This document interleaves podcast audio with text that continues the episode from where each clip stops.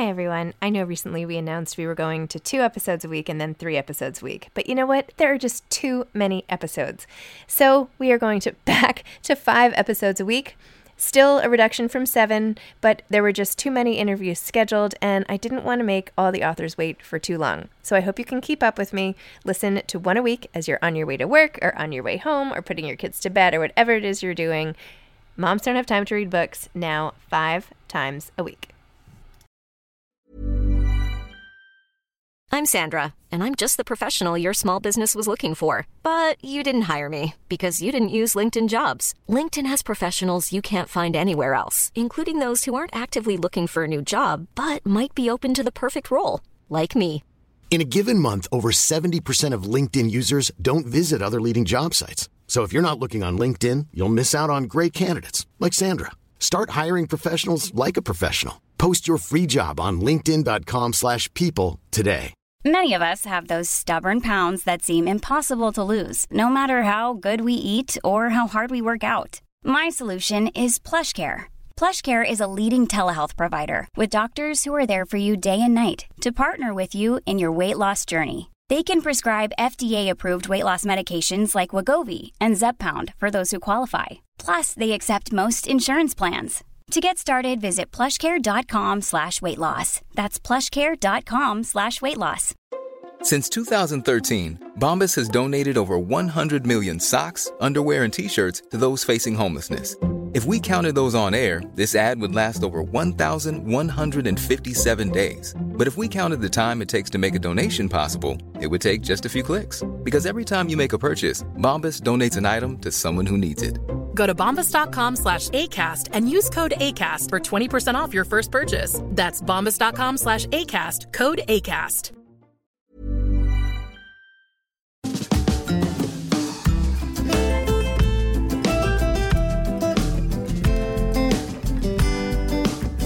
Hi, I'm Zibby Owens, and you're listening to the award winning podcast, Moms Don't Have Time to Read Books. Please sign up for my newsletter at zibbyowens.com for weekly updates about my podcasts, events, and more. Also, follow me on Instagram at zibbyowens and also at Moms Don't Have Time to Read Books. And finally, join my virtual book club called Zibby's Virtual Book Club, which meets every other Tuesday at 2 p.m. Eastern Time until 3 p.m. and features half an hour of book club discussion followed by 30 minutes of Q&A with the author whose book we've just discussed.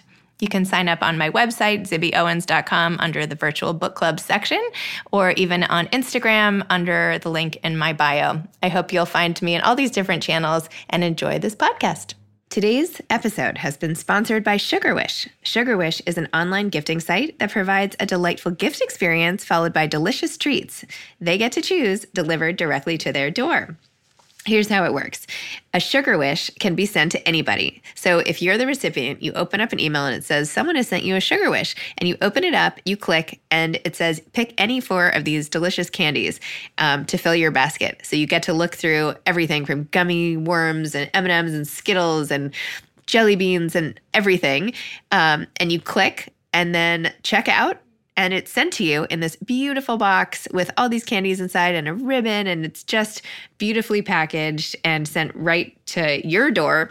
And so somebody basically you get to customize your own gift and it's really awesome. And i did this and i sent some to my son at boarding school and we got some here for halloween. And i highly highly recommend uh, this company. Um, definitely go check it out sugarwish.com charlotte wood is the author of six novels and two books of nonfiction her latest novel, The Weekend, won the 2020 Australian Book Industry Award for Literary Fiction and was shortlisted for the Stella Prize and the Australian Literature Society Gold Medal, among other awards. Her previous novel, The Natural Way of Things, won the 2016 Stella Prize, the 2016 Indie Book of the Year, and Novel of the Year, and was joint winner of the Prime Minister's Literary Award for Fiction. Her nonfiction works include The Writer's Room, a collection of interviews with authors about the creative process, and Love and Hunger, a book about cooking.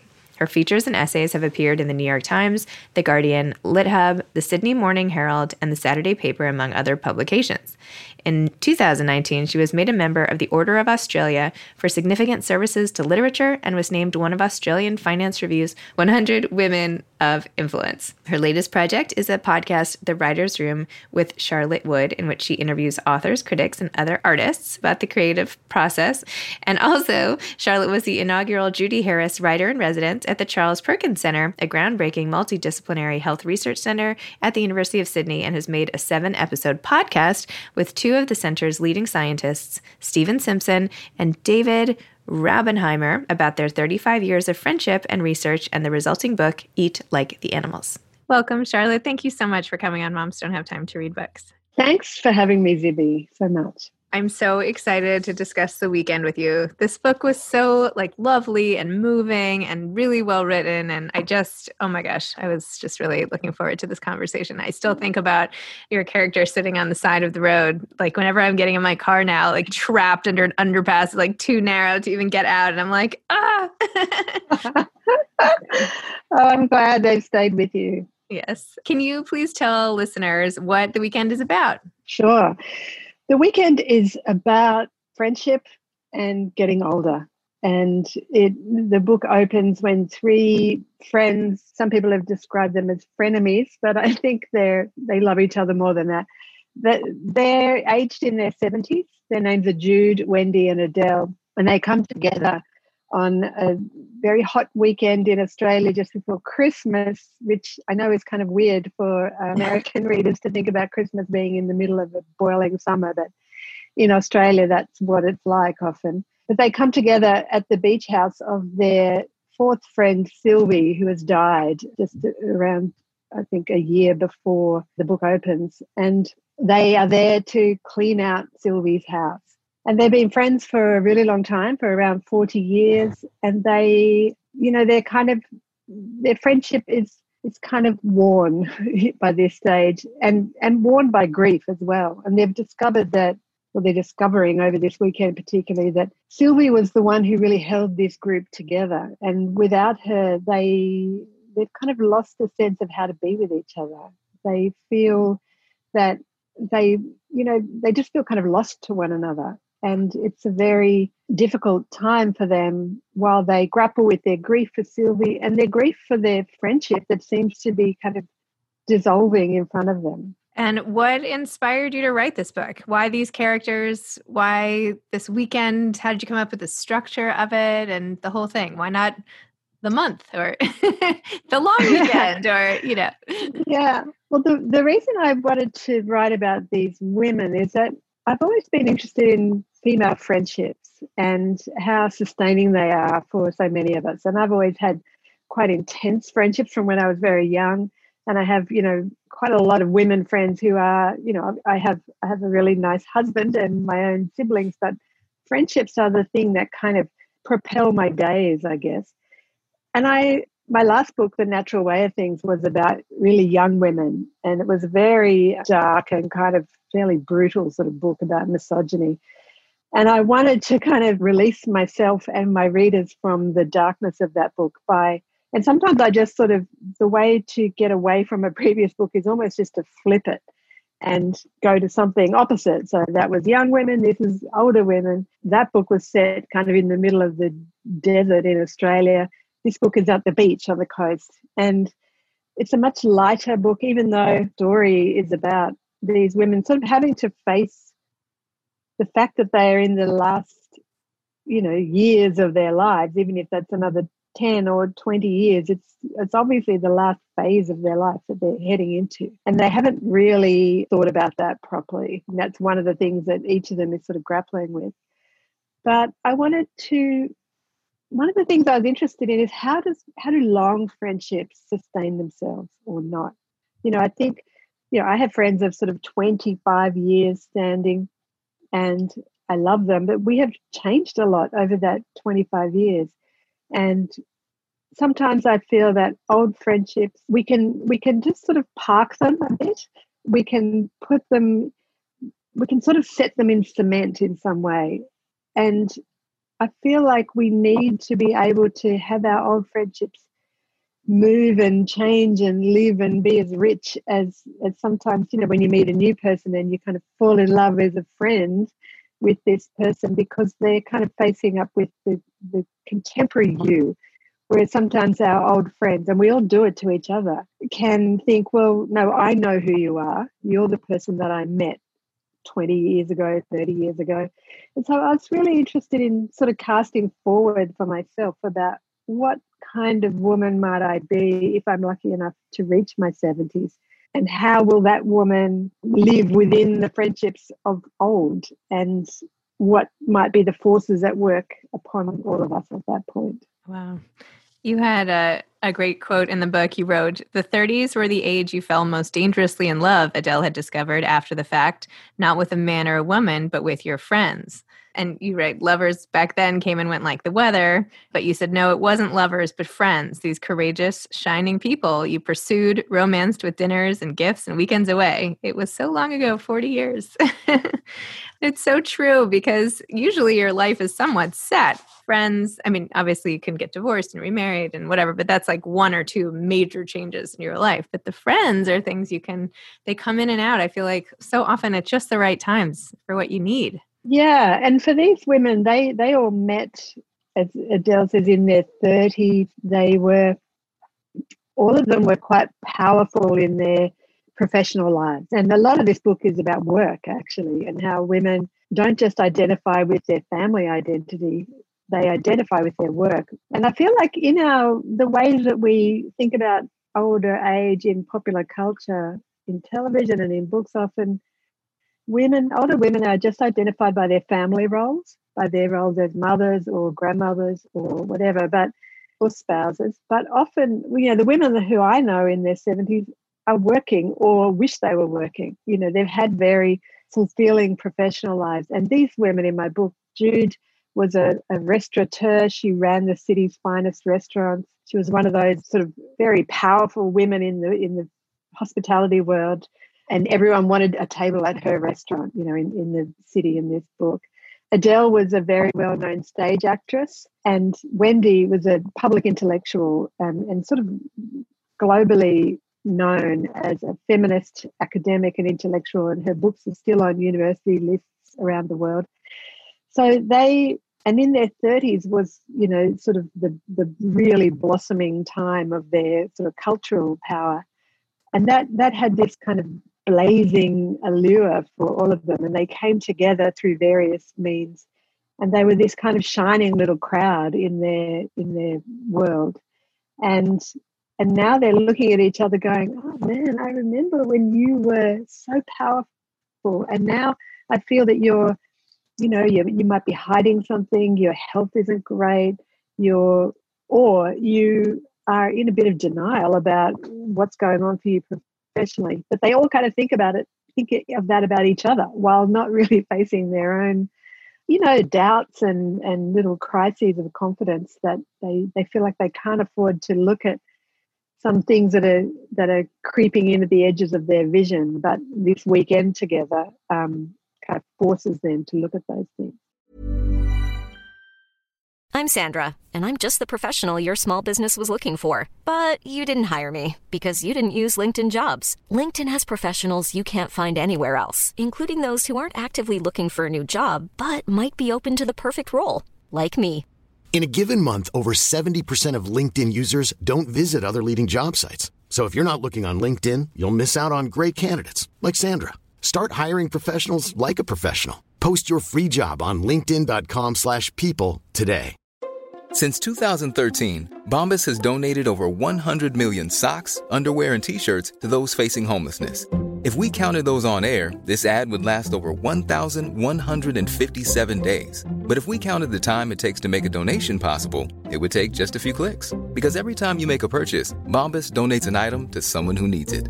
Go to bombas.com slash ACAST and use code ACAST for 20% off your first purchase. That's bombas.com slash ACAST, code ACAST. This episode is sponsored by BetterHelp. Sometimes we all have stuff we need to get off our chests. Even if we don't think it's interfering with our daily life, there are some things you just haven't processed, be it grief or trauma, eating disorders, anything. It might be time to work on those things, and I have a solution for you therapy. Online therapy by BetterHelp. It's designed to be convenient, flexible, and suited to your schedule. I took the brief questionnaire online where there were, I don't know, 20 questions. It didn't take long at all, maybe three minutes. And then I got matched with a therapist who could help me work on whatever. I picked trauma because even though it happened in 2001, I am somehow still not over the loss of my friend on 9 11. And it is what it is. BetterHelp is going to help. And I am so excited, especially because with my special code, instead of $80 a month, it is 10% off, $72 a month, which is so much less than traditional therapy. And you'll get a perfect therapist for you. There are 35,000 therapists to choose from, so you'll find the right one. Get it off your chest with BetterHelp. Visit betterhelp.com slash moms don't have time today to get 10% off your first month. That's betterhelp, H-E-L-P dot com slash moms don't have time. And actually, just going back to your earlier question about why a weekend, it's really helpful, I've found, in fiction to kind of bring in the boundaries of time and space to kind of create pressure on people. And for a book like this, that is about, it's about, you know, the kind of internal lives of women, where not a lot of dramatic things happen. I mean, it, it does build to some, a big crisis for them, but, you know, there are not world events crashing in on these on these women. So bringing those uh, those sort of edges of this of the setting in time and space in more tightly allows a sort of concentrated focus and that it's kind of a crucible effect i hope you know, that the pressure just sort of builds and part of that is is the fact that they are just there kind of trapped together in this house for three days. And tell me about the writing of it. So you started out and you found the structure that would work for you and what would create the most pressure to exhibit all these wonderful things and goals that you had for the book. How was the writing process for you and how did it differ from your first book? Where do you do you write right there or how do you how do you do it? I write here in my studio in Sydney. I also write at a house at the coast where the you know this town that the town in the book is kind of modeled on. It's a couple of hours north of Sydney and it's a kind of middle class people's holiday town. And that's where Sylvie's beach house is. I wrote it over a few years. So my previous book was the first one I had published in the States, but but this is actually my sixth novel. A lot of books published in Australia before that. And I, I kind of start usually with a place. And this time I get as I said, I, I knew I wanted to be I wanted to be near the ocean for the kind of I felt like I wanted light and air and weather kind of at my disposal, I guess, fictionally. And I knew it was going to be about friendship. So then I just sort of put them in this house together. For ages, Sylvie didn't exist. I just had these three friends and I had them in this house. And I don't really plan my books at all, apart from this kind of setting, I guess. And they had, were having these kind of fractious moments. And I, I needed to figure out why are they there? You know, they could easily if they if they are having such struggles with their friendship, why don't they just not go? Or, or and so then I finally hit on the idea of, of Sylvie, and actually because fairly early on in the process of writing the book, a really lovely friend of mine died, um, became sick and died. And she was a writer, and she was, her name was Georgia Blain, and she was very, very loved in this country as a writer. And I was really kind of astonished by my grief for Georgia, my the kind of ferocity of my grief. And she was my first friend who had died, and I I was kind of like I've been through grief before in my family, but this was really mm. different. And and I was I was kind of slightly well, I, I felt really overwhelmed by the the kind of primitive feelings of my grief and the the way that I felt like a child and felt so angry and so kind of jealous and it was such a weird series of feelings that I needed to kind of work them out. And and so then and I knew that Georgia would kind of approve of this way of doing it because she wrote very close to life herself and that I could pour all my feelings about this this sort of unmanageable grief into these women and their feelings for their friend Sylvie. And I guess when I said jealousy, it's that thing of sort of feeling that I think early on in the book, Jude Jude confesses sort of in her own head that she she was just impatient at hearing about anybody else's death. It was sort of irrelevant. Sylvie was the one who had died. And she just couldn't tolerate anybody else, you know, kind of whining about people dying. And she says, Well, people die all the time. Of course they do. But Sylvie, this is this is different. And I think we all, you know, on some level can feel that sense of ownership and protectiveness of this person, you know, that they are they were had a rich and beautiful individuality that shouldn't be just lumped in with anybody else's. And I actually think this is one of the saddest things about the pandemic that, you know, and you've been through it more than anybody, that there is this sort of lumping all these people in together and they, they are not like other people. So I channeled all that stuff into the story as well. And then, you know, I just sort of observed as much as I could people around me, people I see in the street, thinking about my own friendships and how they may or may not change over the next, you know, 20 years. And about how we, I used to think that as we grow older, we necessarily begin to know ourselves better and better. And I, I'm not sure that's true. I don't think that anymore. And I feel like we can carry on kind of illusions about ourselves forever. But sometimes it's our friends who present us with a really kind of shocking assessment of who we are and and I was interested in exploring that as well. I'm so sorry about your friend. That's terrible. Thank you. Did it help? Did the pouring into the characters of all the emotion did that actually work? I think it did. I think it did in a way that you know it didn't go away. I still miss her, and but I felt like I kind of honored her in some way, if that's in a way that she would understand because she was a writer, a fiction writer, and also she was a very funny person she was very, very, she had a very dark sense of humor. And I, I think that she, you know, I like to think she would have liked this book. But it helped to express some of those things that you feel kind of ashamed of. I don't know if you, if other people do, but I, in in my grief for her, I felt like I should be more grown up about this. I should be more, you know, I've been through the deaths of both my parents. I've been through other deaths, and and I should know how to do this by now. But I was just kind of hammered by these very primitive kind of savage feelings.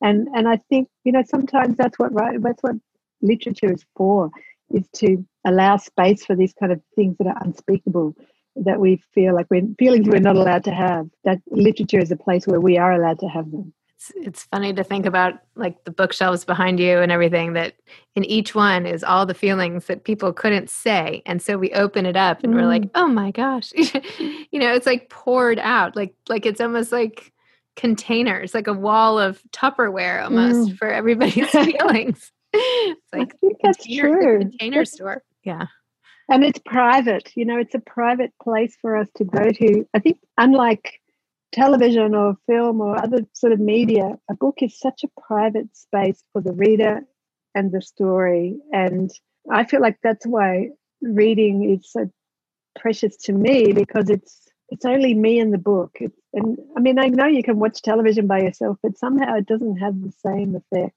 because it's in your own head. I guess you're not. All the pictures are pictures that you make, and the the people are people that you make as a reader.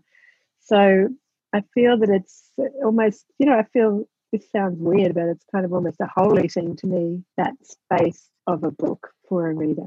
It's true. It's like it's like the only form of mental telepathy that we have, right? It's spilling out yeah. the insides of your mind that goes right into the insides of someone else's mind. Like how else would you do that? TV, you're like, I don't know, I'm on my phone, I'm like, whatever. You know, this is like, and it also requires your complete attention or else you can't actually read. so yeah, that's right. That's right. The absorption that comes with reading. Yeah, you can't cook and read at the same time. With I guess the audiobooks. Uh, I guess audiobooks. Yeah, that's true. Actually, mm. it's another whole discussion. Pretty skilled. Are you working on another novel now? I am. I've just sort of started. It's taken me a while to settle in. You know, the pandemic just, I mean, we've been really lucky in Australia, very, very lucky in terms of the scale. But it's certainly, you know, everyone was terrified and we had a big lockdown that you know has gone on for some parts of the country for a long time but so the mental focus was not there for a long time but i'm, I'm getting back into it now. And the, the new one is going to be about in some way it's so embryonic that I, I don't really know anything about it yet but it's it's going to involve nuns catholic nuns. I grew up Catholic, and I've never really written about that part of my you know the influences on me and i just thought mm, there's some interesting stuff there. That sort of tension between being in the world and being out of the world is really interesting to me. You know the, the kind of big capitalist world that the rest of us live in. But it's very early days so who knows? Do you have any advice for aspiring authors? I think my advice would be don't wait to start doing it. Just start because you know life is short. We we know that now more than ever. And so just dive in wherever you are even if you don't have time even if you are working full time in a job. You know my first several books were written when i had full time work. I used to write on the couch at night or on the weekends. You don't need a space to work in. You all you need really at the most basic is a pencil and a piece of paper. So there's nothing stopping you but your own your own mind really. And and it can be a home to go to it can be the most thrilling wonderful liberating thing to have in your life. So i would just say don't wait. And and the other thing i would say is just try and tell the truth. And that sounds weird when you're talking about fiction but write stuff that feels true to you not to please anybody else not to impress anybody else, not for the market, just because readers will respond when you are, are, deeply connected and immersed in the work. And I think a lot of new writers spend far too much time worrying about whether this kind of work will sell or you shouldn't write in first person because blah. You know, there's so many bits of really silly advice out there. So I hope this isn't another one of those. But just, you know, start and and be sincere and put everything into it. Well, thank you, Charlotte. Thank you for sharing your grief in this way that now comes and helps the rest of us. And thanks for your lovely, wonderful book and for introducing us to these characters. Thank you so much, Zibby, for having me. And I'd send lots of love to everyone in the States right now. Thank you so much. Thank you. And to Australia.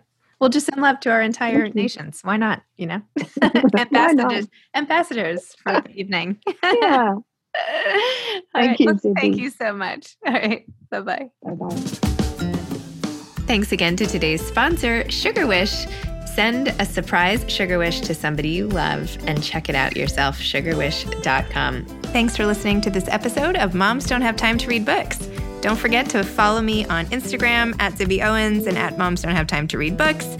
Also, sign up for my newsletter at zibbyowens.com and sign up for my virtual book club and meet lots of authors on Zoom every other week. Thanks so much to Steve and Ryan at Texture Sound for the sound editing. And thank you to Morning Moon Productions for providing this fantastic intro and outro music.